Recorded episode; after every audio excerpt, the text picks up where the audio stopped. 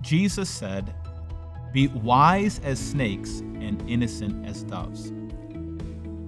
He said, in some ways, we should imitate snakes. Snakes are not easily fooled. But that doesn't mean that we should be deceitful like a snake. No, we should still be as innocent as a pure white dove. What Jesus is teaching us is that dealing with people can be difficult.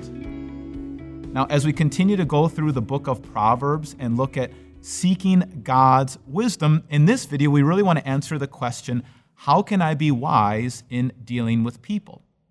And to answer that question, we're going to go to Proverbs chapter 9. And in Proverbs chapter 9, Solomon's going to give us three categories of, of people that you're going to probably run into today. That's what he says. Whoever corrects a mocker invites insults. Whoever rebukes the wicked incurs abuse. Do not rebuke mockers, or they will hate you. Rebuke the wise, and they will love you. Instruct the wise, and they'll be wiser still. Did you catch it? Uh, Solomon says that, that you're going to run into people who are wise, unwise, and wicked.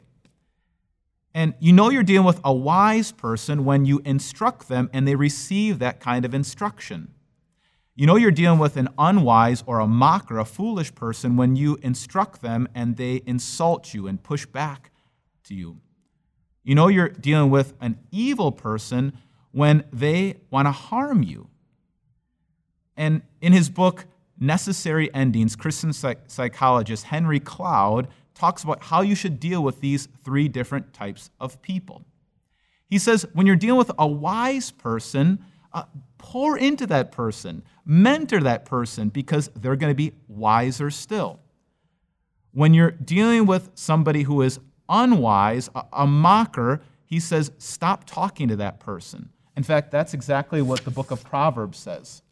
It says, Don't speak to fools, for they will scorn your prudent words.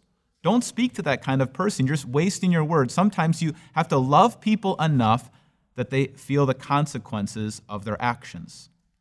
And then finally, when you're dealing with somebody who is wicked, somebody who wants to harm you, um, that kind of person you need to avoid at all costs. In fact, the book of Proverbs says it this way In the paths of the wicked are snares and pitfalls, but those who would preserve their life stay far from them.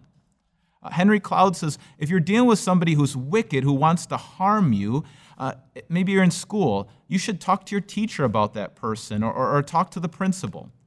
Uh, if you're in a, a job situation, talk to the boss. Maybe you need to involve the authorities or, or, or the government in somebody who's bent on harming you. So, you might look at that and, and think, uh, that's a little harsh. That's not very loving. But remember, you're just following what Jesus said. When you're dealing with people, God wants you to be as wise as snakes and innocent as doves. And so, how can we deal wisely with people? Instruct the wise, don't speak to a fool, and avoid the evil. Let's pray. Lord God, today we're going to run into all different types of people. Give us wisdom to, to be as shrewd or wise as a snake, but as innocent as a dove. Lead us to, to instruct the wise. Lead us to, uh, to help those who, who are unwise, to let them feel the consequences of their actions. And Lord God, protect us from all kinds of evil. In your name we pray.